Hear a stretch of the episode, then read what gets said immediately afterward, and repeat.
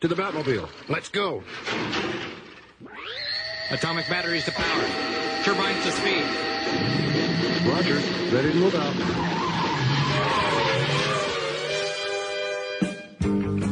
Holy smokes, Batman. It's Gaggle of Geeks with Uh, Blake Howard? and Sophie Live.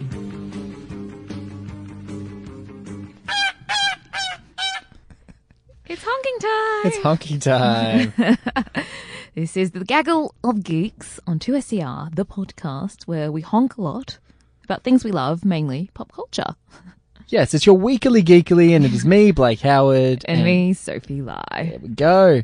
This this show, I've felt more like a beer than any other show we've done together. Yeah? Yeah, I just feel like I just look down at the desk in Yeah. 2SER Studios, like going, this could be significantly improved with a beer today.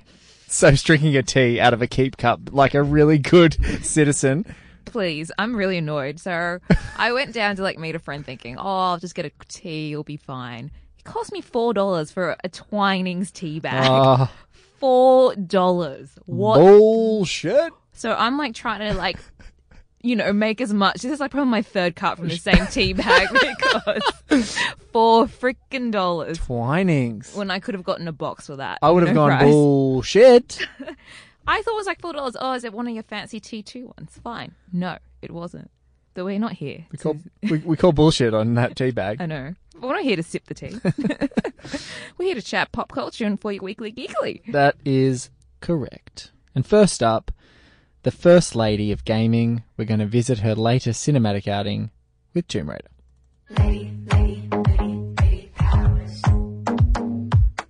Have you seen Alicia Vikander like like working out for this movie? No, but in that first opening scene where she's well, not in the opening scene, but in one of the first scenes where she's like in a boxing ring, just seeing how ripped she is Yeah. in that time. Yeah, they like Oh my gosh. This is the last you need to even mention. She's really shredded. Like she's there was a couple of um, interviews on Entertainment Tonight which have come out, like and a few gra- screen grabs and stuff were up on the Twitters and whatnot. And there was some like really amazing stuff where she's like just doing these awesome chin ups and pull ups on um, Olympic rings, and she's just looking great.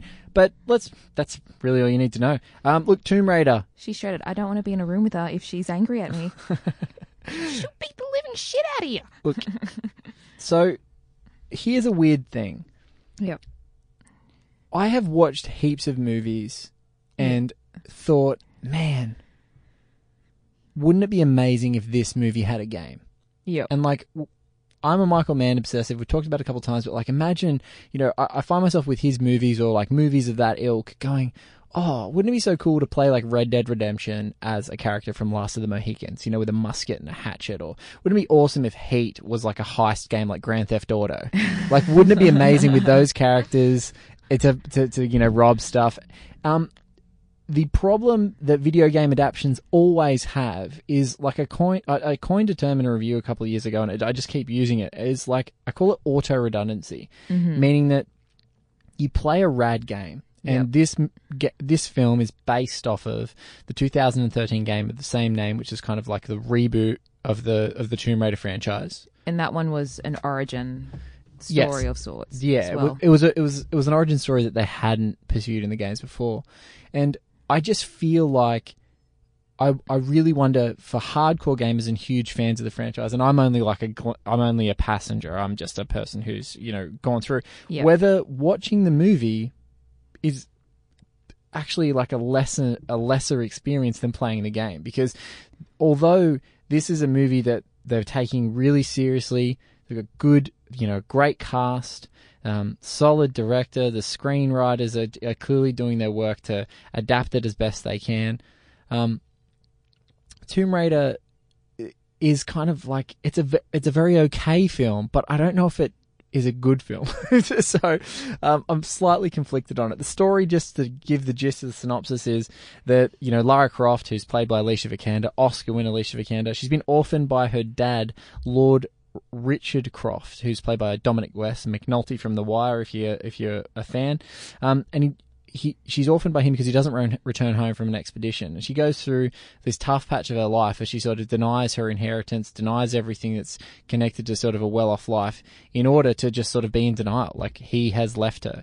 Um, and right at the moment where she sort of surrenders to the fact that he's probably dead, she gets a clue to this expedition, this final thing that he had to go and do. And she discovers that his life's work has been uncovering sort of these mythical stories connected to death.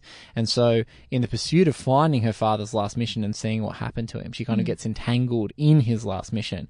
Um, and some other sort of spooky things happen along with um, the. Uh, spooky organization known as the Trinity Organization, uh, and Walton Goggins is kind of at that last destination in the in the secret Devil's Waters near the in one of the islands off Japan. So she gets entangled in that. But yeah, I, look. There's a lot of things that are really good about this movie, and I don't want to. I don't want to poo-poo it because it's really difficult when you're talking about a movie that's just solid and it is absolutely solid. I think Vikander does a good job. And I think there are some really cool stunts. I think that sometimes the CGI money is like, how do we show that we don't have great special effects in this? We make it dark as hell so people can't take notice. But Yep. overall, I think there's some really powerful moments. I think there's some great emotional moments. Uh, but I just, it wasn't a very fun movie, Soph. I didn't really smile, except for an amazing moment where Nick Frost comes in as a Oh cheeky pawn, as a cheeky proprietor of a pawn shop, and and sort of flirts with Alicia Vikander. It's like one of the only beautiful moments of relief and levity in the movie. And so, yeah, Tomb Raider, you know, in summation, is a very solid film. Um, if you like the 2013 reboot of the game, I'm guessing that you're going to really dig this. Um, I don't know enough about the whole franchise. I'm not as big a fan as others to tell you what's out there. Um, but I know that the the game is like really bone rattling and bone jarring, and Vikander definitely does you know gets a go at that, and I think it's really fun. Um, but also the massive problem that this has as a movie adaptation um, that makes it sort of sort of dampens the fun is every single video game adventure archaeological Tomb Raider character is an Indiana Jones ripoff. and when you take it from the game mm. and you put it on the screen, the ripoffness stands out. and so there are also massive chunks of this movie I have a massive problem with because they're essentially lifted from Indiana Jones and the Last Crusade. And they're nowhere near as fun as Indiana Jones and the Last Crusade. So, look, it's solid. I'll forgive them their homage. Um, but uh, yeah, I I don't know. What did you think, Soph? I enjoyed it. I thought it was a solid film, as you mentioned, a very solid action film. Yeah, Barely any levity, and like you know, the slight bit of levity, like aside from Nick Frost, there was like her time on the boat with um, Len Ren, who's Lou Ren, sorry, who's played by the amazing Daniel Wu. It was like, oh, look at this. This is fun. Then, Yes. And then suddenly it was just like grim, grim, grim, grim, grim, grim, grim. Um, but overall, like I enjoyed it thoroughly, much better than probably the la- the Angelina Jolie one. they were very camp fun. The They- first one was camp and fun. yeah, The second one was pretty garbage, but uh, the first one was they pretty were camp and fun, but also they were all very catered to the male gaze. They're like, let's just you know highlight her ass and her tits for a bit longer. This was just like you know full just strength coming from Alicia Vikander, which I really enjoyed. I had a few issues. I'm like, girl, you cannot run that fast without food. like two days without food. And then when she just like goes, I'm going to go on a rescue mission. I'm like, you are, you don't have any supplies. This is, what are a- you doing? She has a backpack. Yeah, no, I I agree. She- there's, there's she just some, like threw the backpack down and just started running in the forest. and look, she does take a battering, you know. And Yeah. the 2013 game, as I said before, has been mm. described to me as like a grisly experience. Like people who've played that game have described to me that if you like take a stack in that game or you fall off a waterfall, the game makes you fall down the waterfall and then watch a twitching body, blood spurting and dying. Like it really shows you the consequence. Obviously, it doesn't get to that level in this movie because she gets battered, but Yeah. it's the same thing. Like I think at one hand, they do a really fantastic job of kind of doing the John McClane with her. They show that she gets beaten up. Yep. They show that she takes hits. They show that she gets all bloodied and punctured and needs DIY surgery. But then at other parts in the movie, she's like running through a collapsing cave, and the worst thing that happens is she gets dust in her hair, and it's just like there's there's a weird balance they're trying to strike. It's because at the beginning, like you know, they show her getting beaten up in her like hometown of London. So you're like, oh, she's not infallible, right? Yeah. she can get beaten up. And then there's that bloody scene at the end. I'm like, when did she become Superwoman between then and now? Yeah, it's a real, it's a hard look, and and the reason I would say this is what I say, it's a hard balance to strike, and mm. some actors get away with that kind of BS, like The Rock, in some movies, or Vin Diesel, like where, where like in the Fast and Furious movies, they just make up physics, like things don't exist, you barely even get a, a Oh bruise. yeah, like running a what was it, a car off a submarine? yes, That's still the greatest. still, still, still good. But look, I, I- don't want to poo-poo Lara No. Croft because I think I actually think that Tomb Raider, the best thing that Tomb Raider did was create the possibility of a platform for more Tomb Raider movies. Yeah. Um, and I think that if anything, it leaves you hopeful that there's going to be more. But as an origin story, as so said, it is a there's not a lot of levity. It is quite grim. It is quite hardcore. It does lose its way in some ways where like it, it doesn't quite get the nail the pace of like they want to show how she becomes the awesome heroine that is Lara Croft Tomb Raider that we know from the game. Hmm. But at the same time, you know, it's like at the beginning of the film, for example, she runs into a cop car on her push bike, and then later on she's launching herself through a cave and like landing with one hand and catching it with like a hook, which is in all the Yeah. trailers. And it's just It's it's like- it's How do you get up skills so quickly when you have no rest, no food? have a puncture wound in your side. Yeah, it just like oh, like, There's a few things in there. It's just a bit yeah, what? but it's look it's, it's a solid film. It's solid. It's solid. Without being without blowing your socks off, it's solid. It and and look, Nick, like that they need to learn a lesson of these movies do not have to be grim. Mm. Like I was honestly hoping like, when you saw Nick Frost, I was like, oh my god, are they going to use him more? Is Oh he, my Is he just going to be like her personal? he was like. a breath of fresh air in that movie. But the, like, but that's the thing though. Also, in the first Lara Croft movies with Angelina Jolie, they had that with like her suppliers. They had banter to cut through. Yeah. Yeah, Um, and and yeah. and look, I think that's where they're camp and fun. Like I totally watch the first Lara Croft Tomb Raider with Angelina Jolie. Absolutely agree, it's all the male gaze. And uh, Vikander here, they're trying to really make her um, be like that female adventure hero, like ascend her to that sort of cinematic level. And I think there's a great appetite for it out there. Yep. But the problem is, I don't think, I really don't think that they can keep just doing this origin story because and it's the same concern that I, I genuinely have for the Uncharted games, which I'm a massive fan of as well. Is like they are massive rip-offs of Indiana Jones. Later on they got better. Like the first game is a rip-off of Indiana Jones and then they created the great sort of Sully and Drake dynamic that went through the whole story. But that also has a bit of Tintin um a little bit of a Like, tin let me ask you this: What is original these days? Look, not a lot, not a lot, but I just think I don't mind the the method Yeah. because I think one thing is that the Indiana Jones template of like the mystical MacGuffin and the inter, you know, uh, around the world travel and discovery. That's a great template to use, and I think it's almost impossible to escape. It's much in the same way that the Bond movies have a template that they created from like Goldfinger onwards. I don't think is wrong with using the structure, but I just think that sometimes you have to be aware that if you're using something that's close to it, you are just co- you're just copying it. Like there's no, and and the sucky thing is that for video games, they've been getting away with it for longer because Yeah. you can you can blatantly rip off a, a movie in a video game and change the names, and people will let it slide. But when you go and recreate that video game into a movie, you're just ripping off the movie. so you need to like do something more. But look. Mm. I I don't want people to think I hate this movie, but just to say that it's weird because I watched it, I, I I enjoyed parts of it, other parts was a bit confused.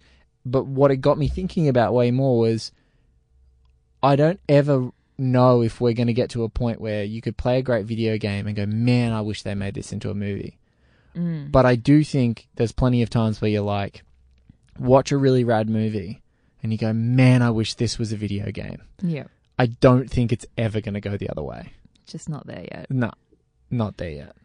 Well, the one thing I was really excited was to see Asian male Hey, film. Asian male. Asian male. That, Badass. that wasn't like you know, that wasn't a stereotypical villain. No, wasn't wasn't a moustache twirling villain. wasn't a moustache twirling villain, and he and he wasn't just you know part of the gang. Like actually solid, character.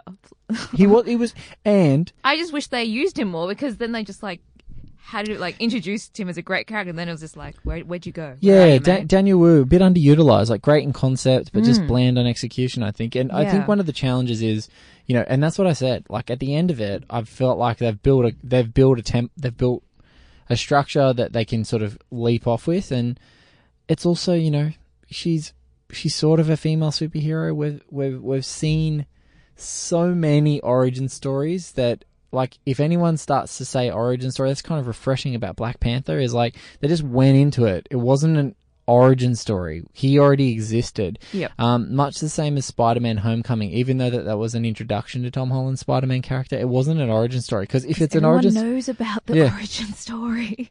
like yeah it's it's now even more so it's like if you're telling an origin story of a character yeah. just like it better be so amazing it's so unique because otherwise we don't care No.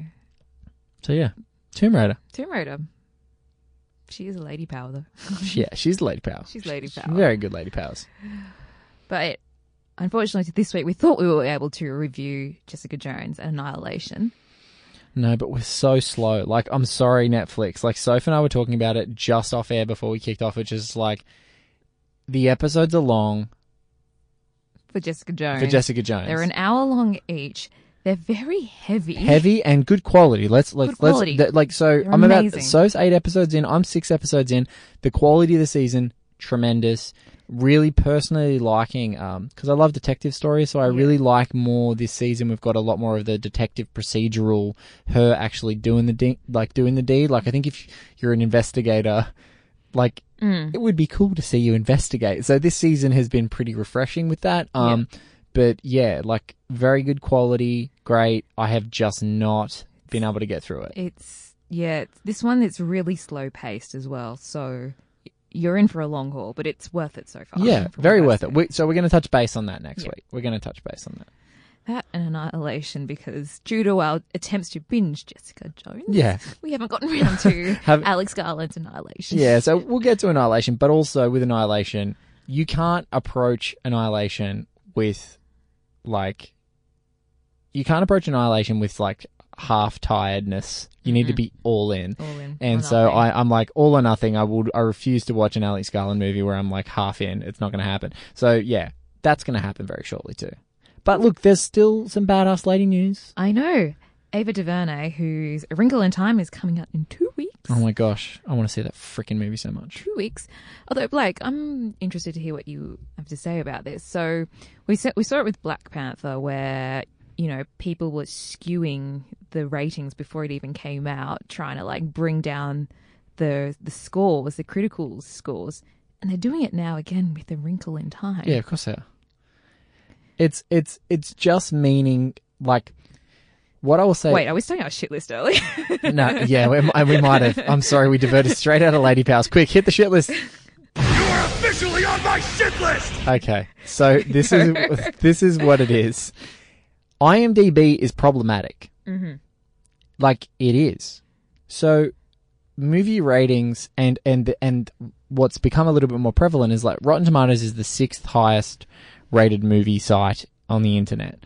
Um, and so IMDb is right up there too. They're like top one or two. Um, you can make a rating of a movie, and what people have only just recently started to do is because some of these films have been coming out, and you know people have been, you know, hitching them to a political wagon. People are figuring out, well, oh, I can manipulate what people think about this movie by doing this.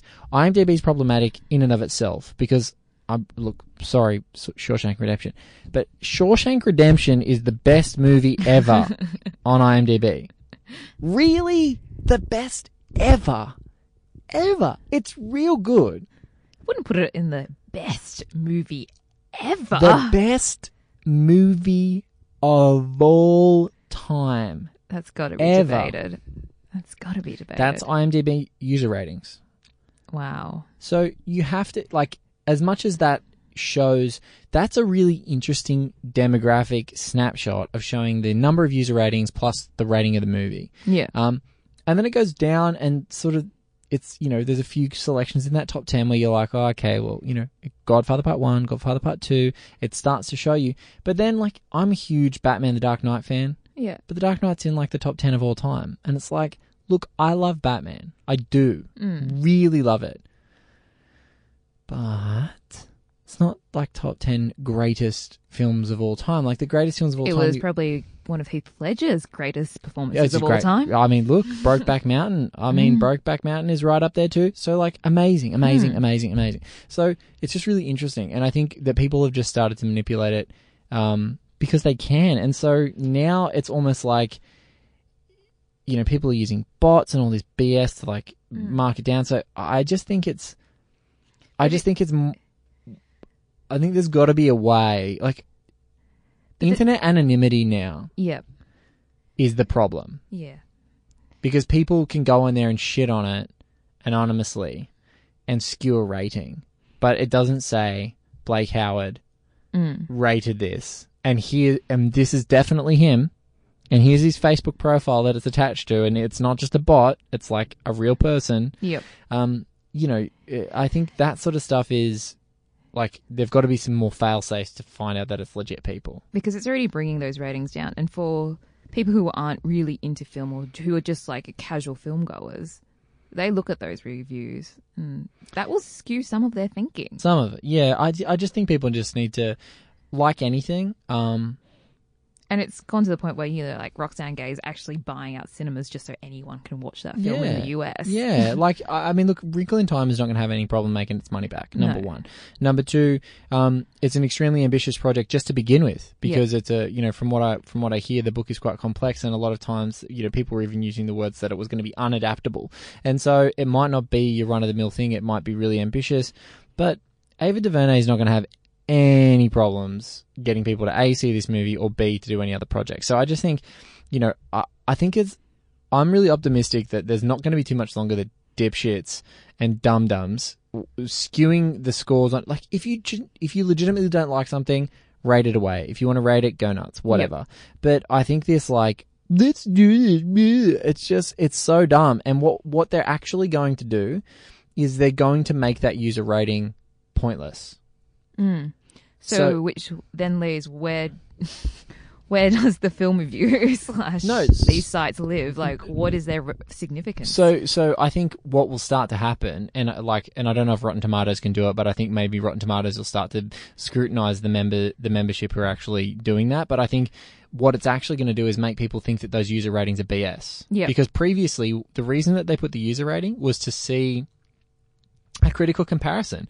Because some movies are panned by critics because critics like for better or worse, whatever your opinion is with a critic, a film critic is really a film lover. Like they love movies. Like at the at, at the end of the day, a film critic loves movies and they love to go to movies and even movies that follow the same templates or feel a bit generic or whatever, if they're done really exceptionally well, film critics usually, and especially if the movie's really good, you usually see from a Rotten Tomatoes score because it's an aggregator of people saying positive or negative stuff that it'll eventually say that the movie's extremely positive. And you just have to look at what even in the last year has been super positive. Black Panther, amazing scores. Like Lady Bird, amazing scores. Shape of Water, very solid scores.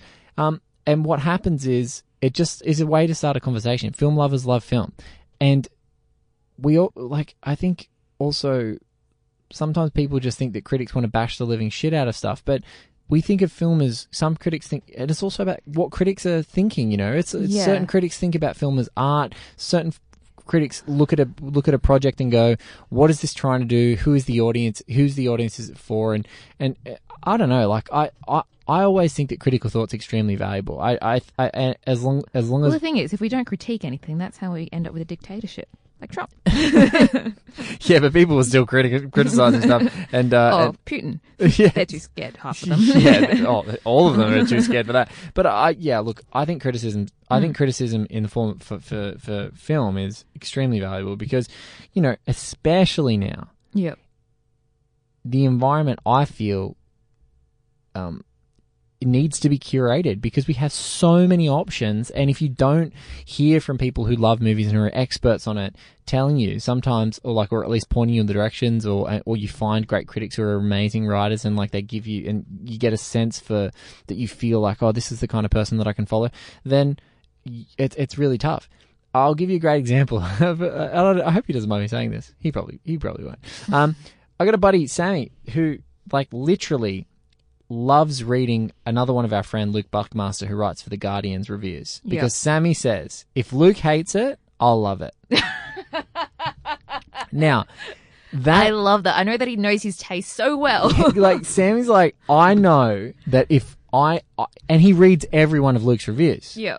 and I love like like sorry to pat my friends on the back in the middle of a podcast, but Luke's one of my favorite writers because I read Luke and I go, sometimes he has we are spot on, like we love the same thing, like he loved the movie Goldstone, you know, um, he loves the movie The Grey, and like sometimes we're like completely on the same page. Love Black Panther, and then other times he just belts a movie to pieces that I might think was okay or think was great, but I still definitely appreciate his opinion. So sometimes it's like great, you find critics like that, and there are people who do that. Like you don't have to, you don't have to go, oh, that critic's me, so like they, they think like me, so I, I'm gonna like movies they like. Sometimes it's the complete opposite. It's like you know, people used to do it with Stratton.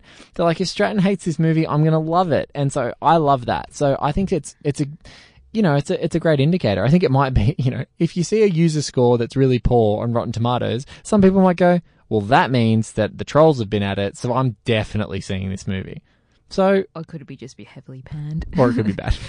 I don't know, but yeah, I don't know. That's I don't have an answer, Soph. I really don't. I I just look to you because you're the film critic, I- so, like the professional film critic. I know. I'm just a fan of pop culture. I look, we're both fans of pop culture, and you know, I'm not really a professional film critic. Let's not be. Let's not get too crazy. uh, ABC News Oscars correspondent. Hello, hello, hello. Uh, look, look, uh, yeah, I guess I'm a film critic, but I'm a, I'm a movie fan. I love movies. I, I never go into a movie wanting to hate it.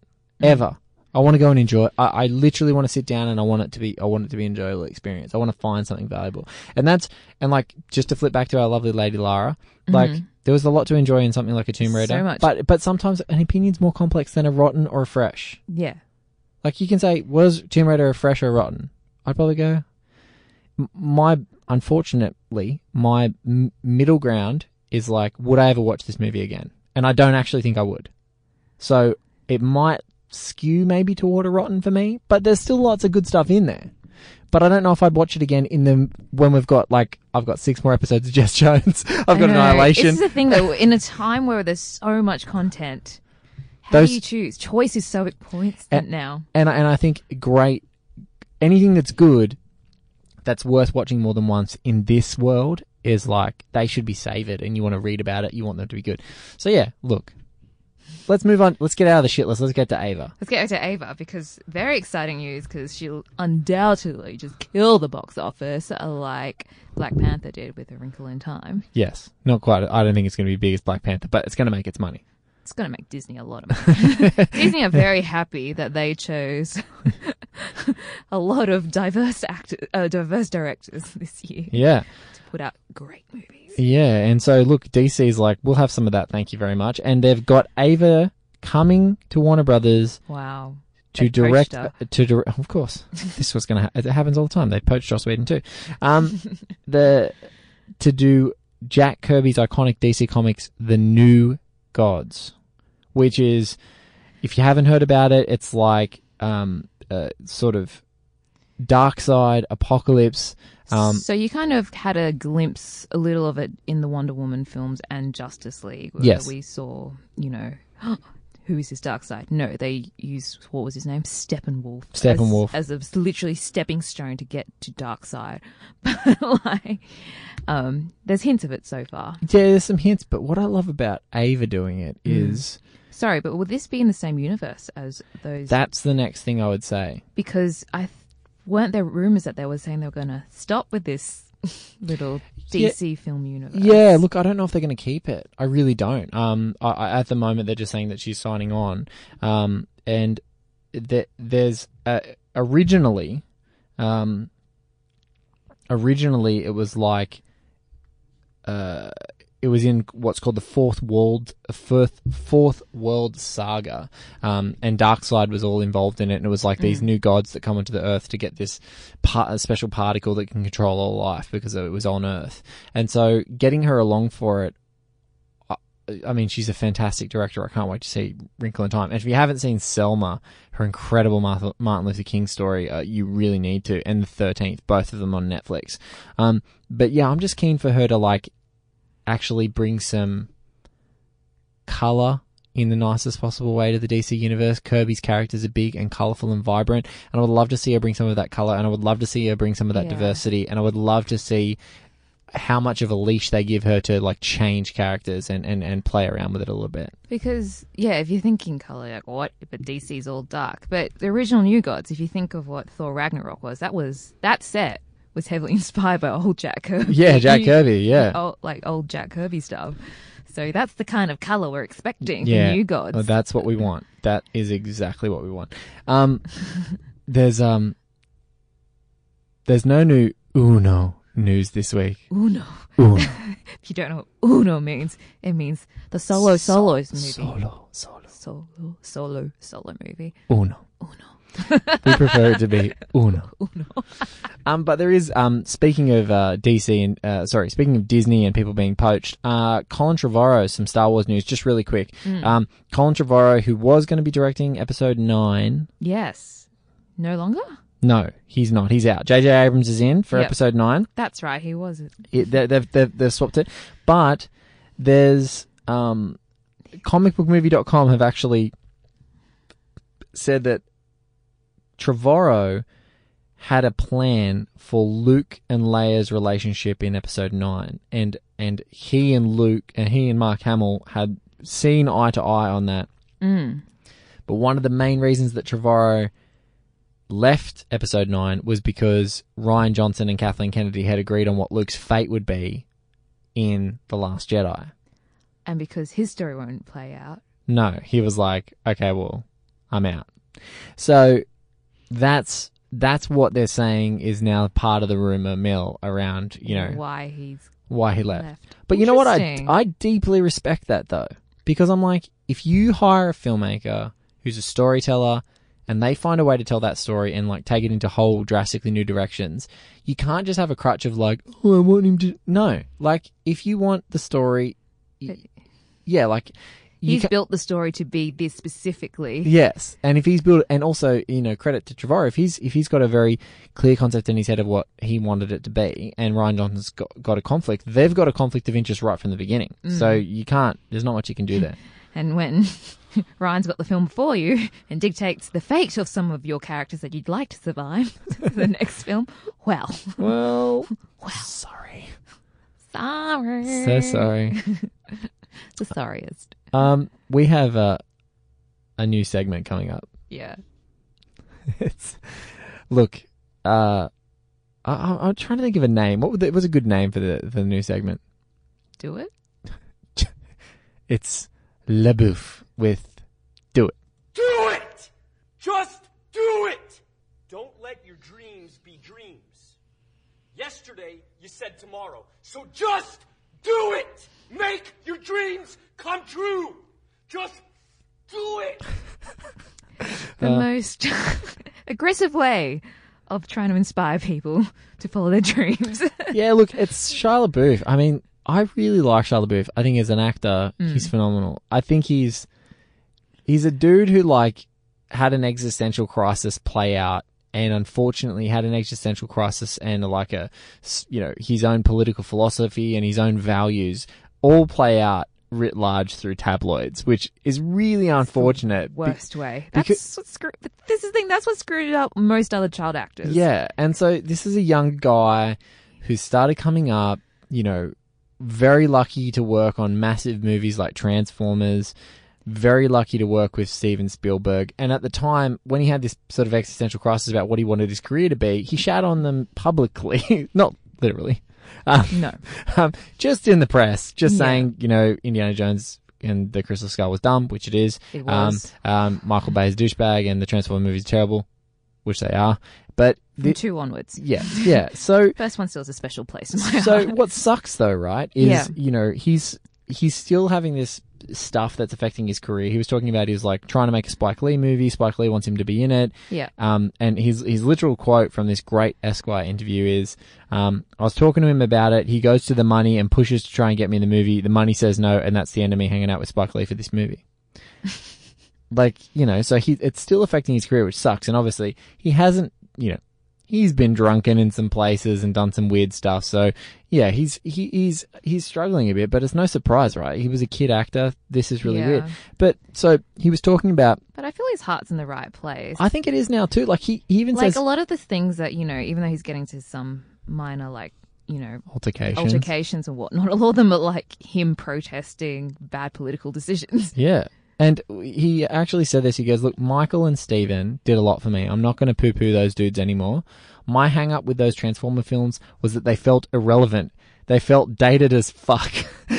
you come up with these stories about Easy Rider and Raging Bull and De Niro and Scorsese and Hopper, and you find value in what they do. Meanwhile, you're chasing energon crystals. It's very hard to keep doing what you're doing when you feel like it's the antithesis of your purpose on this planet.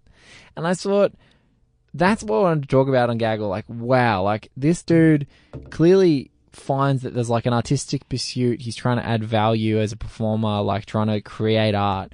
Um, and he just kind of got trapped as a child actor, like growing into it. And it was just unfortunate that some of those opinions that probably totally would have been super interesting to hear from him now as a later actor if he just abandoned those movies silently Yeah. um, would have, you know, and I reckon people would have been going, oh, that's amazing and admirable and artistic. He just didn't do it as gracefully. But I think that he's, uh, he's a super interesting dude. And I, I, I think he's a terrific actor. You, uh, anyone who says he's not a terrific actor, you're out of your mind. He's great. oh, totally. Yeah, I he- mean, he's been in some solid movies. Yeah. I mean, who can forget how great he was in Holes? He was good in Holes. Was great in Mm-hmm. Good in Constantine. He was really good in um, American Honey, which is a terrific Ameri- uh, indie from last year. It was amazing. Um, if you haven't seen David Ayer, uh, David Ayer's tank film Fury, he's terrific in that. Like the best performer in the whole movie. Um, yeah, some really good stuff there. So, but uh, We'll just see. As long as it doesn't end in a mental breakdown situation. please, no more mental breakdowns, Shia. No more drinking. No more of that stuff. That's not good. Hopefully, we'll see how it goes. But like, I didn't think we'd have anything this week for talking tiger. Oh man, let's do it. Weekly with Teddy. Here we come. I'm sorry I'm not J.J. Abrams. They say, ah, Taika, we wish we called you J.J. Abrams. Speaking of JJ Abrams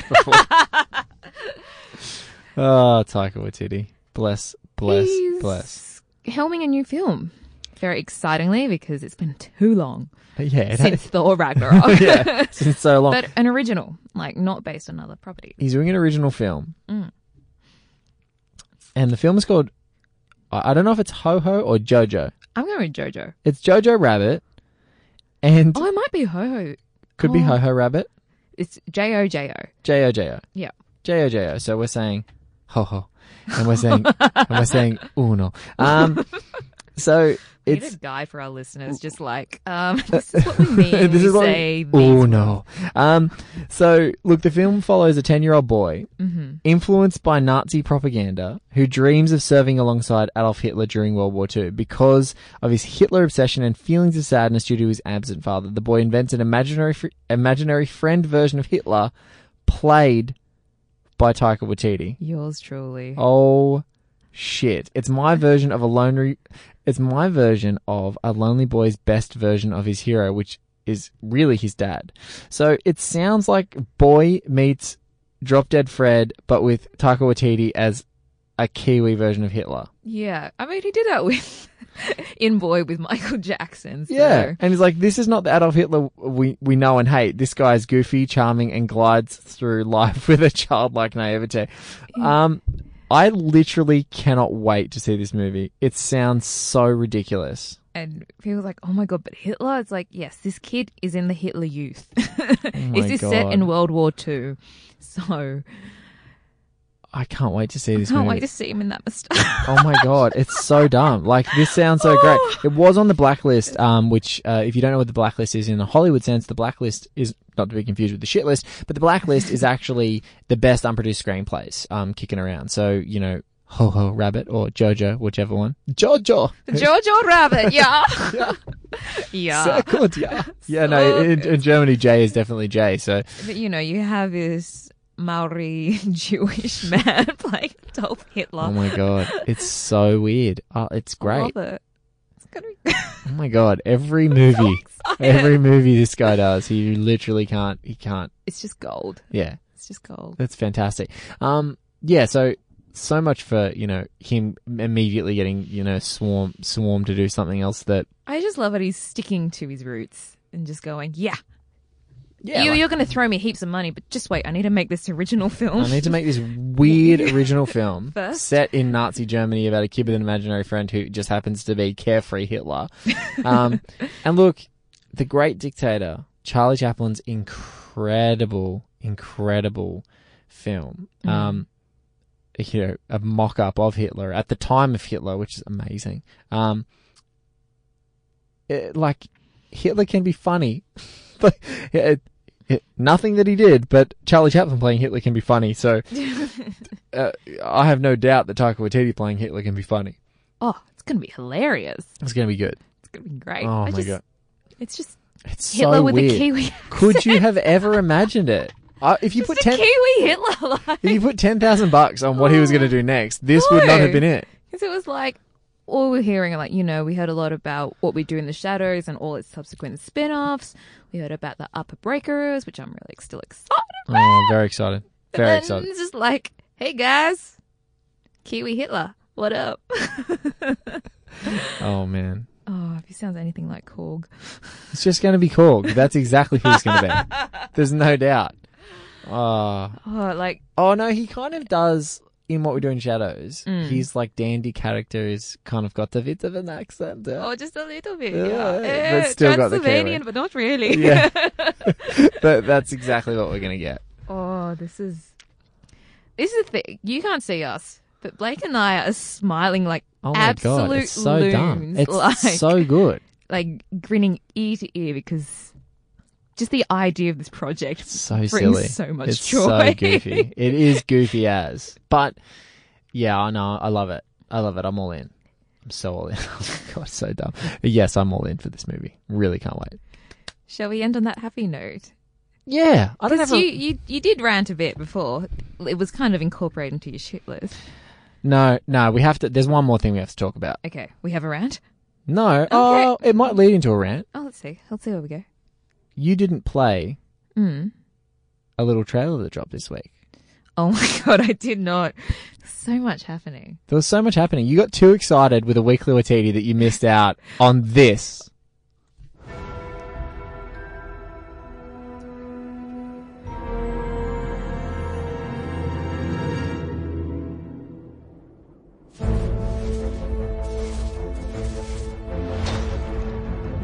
Have some questions for you, Professor.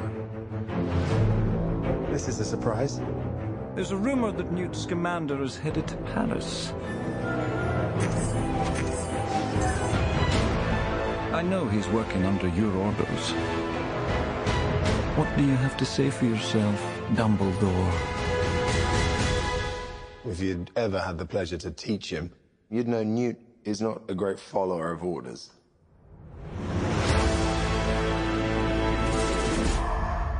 The time's coming, Newt. When you're gonna have to pick a side. Are you going somewhere? No, we're going somewhere. Jeez.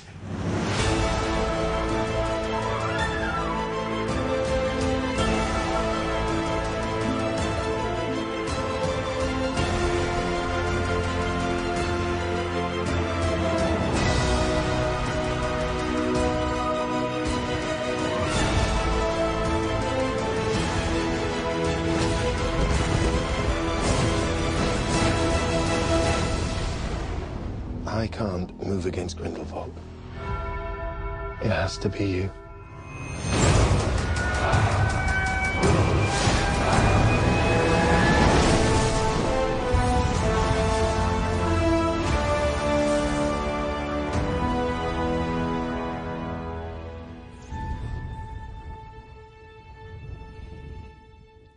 Like, I'm a huge Harry Potter fan, and I can't believe Taika made me forget about this.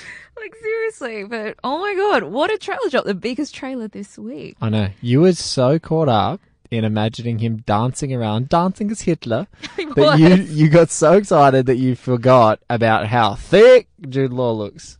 Oh my god, dreamy Dumbledore. Hello. Oh my gosh. The the the thirst was strong on the internet when this trailer dropped.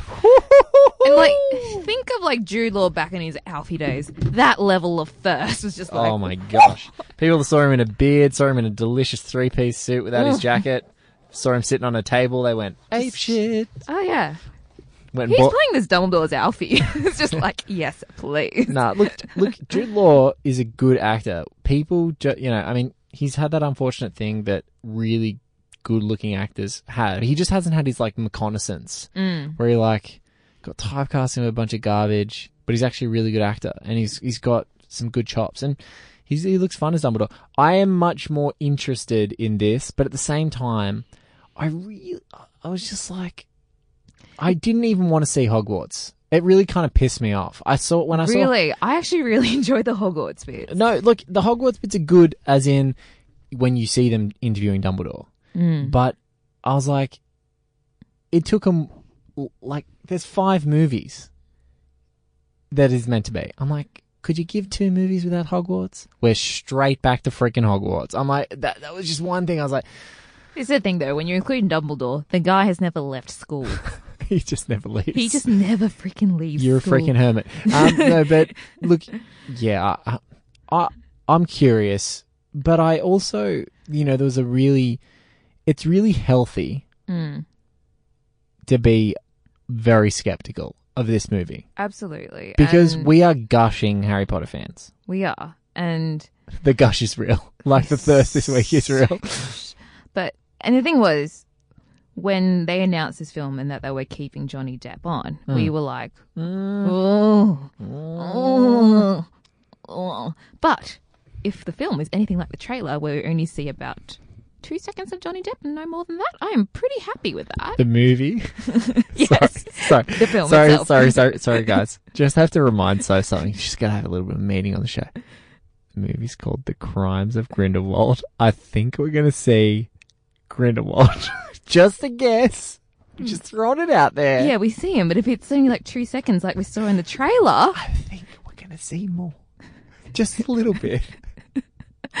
maybe they keep to the same ratio of, you know, ninety percent Dumbledore. I feel like then- you're setting yourself up for disappointment.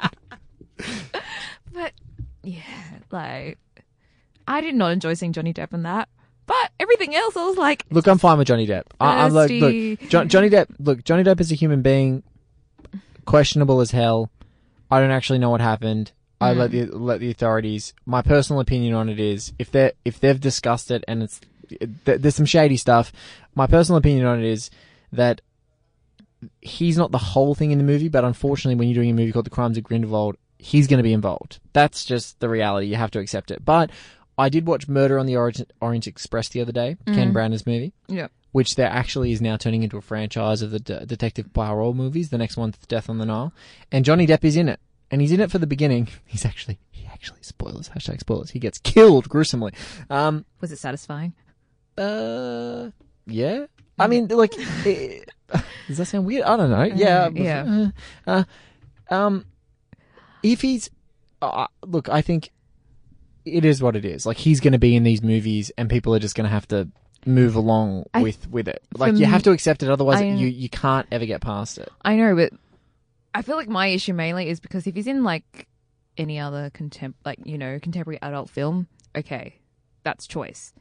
This is a children's film. Yeah, it's weird. because it's a children's film, family film. Yeah. Uh That's my main issue with it. no, I think look, totally agree. But I just think unfortunately we're all going to have to just put our blinkers on. If you if you're a Harry, if you're going to be a Harry Potter fan that's going to un- unashamedly love this or at least be ready to unashamedly love it, like to give yourself a chance, you have to look at Johnny Depp as an actor and as a performer and try and distance yourself from that because in art like I feel like you is- can still enjoy and critique it at the same time. Yeah. I, I, I think so, but I think also what what cinema fans and TV fans and, and and it happens especially because you're literally watching a person perform and you're projecting and trying to empathize with those characters and stuff like that. It's it's so hard to distance ourselves from a creator and their creations in cinema. And it's and, and particularly in the modern age it's becoming even more heinous. Where like you can watch a film like Chinatown, mm. which is one of the greatest film noirs ever made, and its filmmaker Roman Polanski just happens to have drugged and had sex with a thirteen year old girl.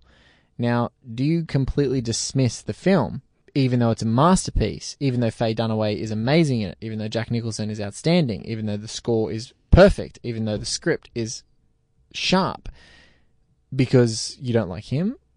Like, I think it's a tr- it's a, it's a, it's hard because there might be like look at how much money they're pumping into this. Look at all these other great people. It's it's just like it's really. I just think it's hard. It's super It's hard. hard, but I know a lot of people who are like, no, they are against my values. I will stop consuming this media because so and so made it. Yeah, I know people who are like, I'm actively only going to go to these kind of shows or these kind of films or those kind of TV films because the rest, those people, I do not want to know or be associated with. And I think that, that that's a totally fair argument. But Mm. I also think I don't. But it's that- losing that- audience. Sorry, no. What I was going to say, that's an extreme. Like that's a pretty Mm. extreme position to take. Mm.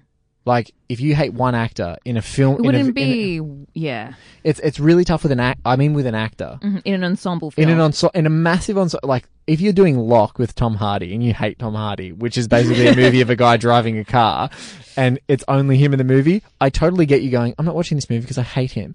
Um, even like Collateral with Tom Cruise, if you fundamentally have an issue with Tom Cruise, I get you not liking that movie. But Yeah. then when you watch a movie like Magnolia, which also stars Tom Cruise, but it has a massive, broad, and beautiful ensemble, and is directed by Paul Thomas Anderson, who I think is a master, then I, I, I get curious with people going, I don't like that actor or that performer, and I'm like, well, do you then dismiss that entire potentially great film because there's three scenes with this one person that you don't like? Mm. And so, yeah, hopefully, according to Soph, there'll be just as much Johnny Depp as there is in the trailer. You won't Fingers have crossed. fingers crossed. You won't have to have this conflict, but I think it's a good thing to talk about. I do, and if you if you're one of those people listening to this podcast and you are like, I will never watch a Johnny Depp movie again. I will never consume any film that he's in, and I'm not going to do it. I respect you for your extreme position, but I don't hate on anyone who's like, I can find distance between a person mm. who's performing a scripted character written by J.K. Rowling, who's an author and a screenwriter that I love, in a movie about wizards. Mm. I don't. I don't think that. I think you can have a mutually exclusive position and say this is a piece of art, and that's a person. That's fair. Just, yeah. It's tough, but It I don't. I don't disagree that it's tough, and I think there are levels in which it's tough. But it's like also you got like the monster Harvey Weinstein. He produced and was a producer on amazing movies, and Mm. so some people are like, "I'm never watching anything you produce." It's like, what? You're not going to watch Kevin Smith, Robert Rodriguez? But I feel like, yeah, he was a producer though. You don't get to see him on screen. Yeah, true. he at least is allowed to hide. he hides, and you know he's just throwing money at the creators Agree. to make these films. So slightly different.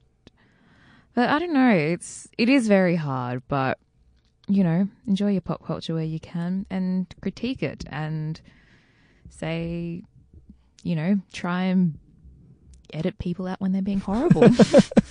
I don't think Reshoot a whole film in six weeks if you can. I don't think that everyone can all the money in the world do that. It's an aptly titled movie as well. All the money in the world to reshoot it in six weeks. But yeah, look, uh, yeah, it's tough.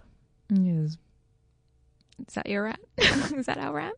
I was extremely measured in that rant, We saying were I deeply respect those who want to be extreme, but I also don't begrudge anyone for liking a movie that has a person that has a questionable past.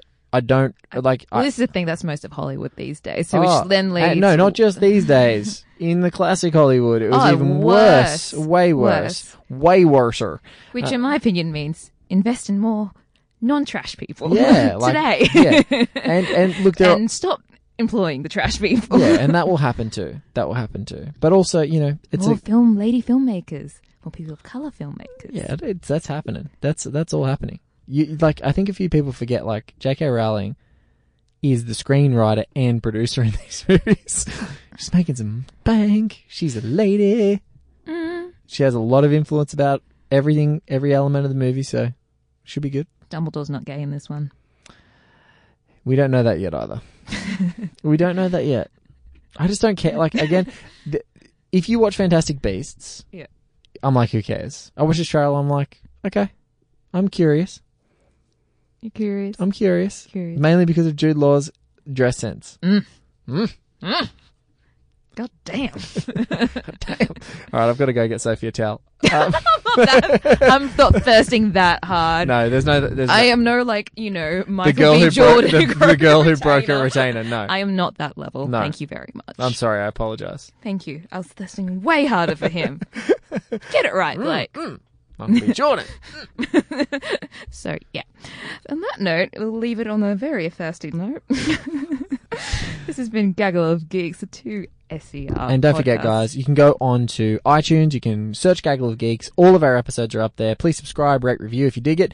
Um, reach out to us on the Twitters. I'm at Blake is Batman on Twitter. Soph is at Soph underscore L Y and at 2SER all the time. all the time. And if you want to listen to us live, we are usually on at 11.15ish as part of Soph's awesome show, The Culture Show on 2SER. So hot right now. the hottest. Um, But Soph is not on So Hot right now this week. no, so I'm not there. You might hear our dulcet tones, Dulcet tones. You could hear us. but we're not there. Physically. We're not there.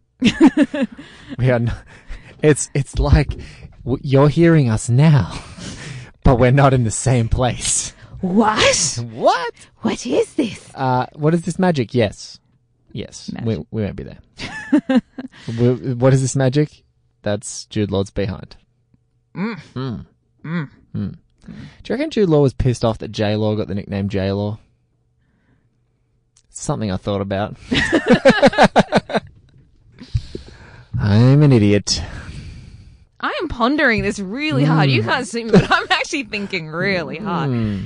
I don't know. Mm. Jude's short enough to not need a shortener. Mm. But it's still pretty gangster. If he had it, it'd be gangster. With her, it might be an abbrev. Hashtag abbrev. Gigs. Oh yeah. Yeah, Jude's just like a sexy name, right? It's got a bit of. Just hey Jude. Hey, here's your new boyfriend. This is Jude. We'll stop creeping out the people who listen. So till then. Why? That's why you listen, isn't it? What? Give the people what they want. All right. Well, we're going to go off and thirst on Jude Law. Stay geeky. We'll ca- chat to you guys next week. There's lots of good stuff coming out. We're going to be talking in the next episode. We're probably going to be talking a couple of geeky things. Ready Player One, the new Senor Spielbergo um, film is uh, is coming out in Oz, and it's just premiered at South by Southwest. And oh, the uh, the freaking fever pitch reviews of that one. So we'll we'll try and maintain some sanity. Um, There's also an uprising Uprising, of Pacific Rim. Mm. And John Boyega, incidentally, the guy who cut his hair for this movie, also cuts my hair. Pretty awesome. You share the same hairdresser? I know. I, I know. I'm si- I'm not even six degrees. I'm one degree. That's amazing. Yeah, I feel freaking awesome. Fades to Newtown. Check it out. Thanks, guys. Bye. Bye.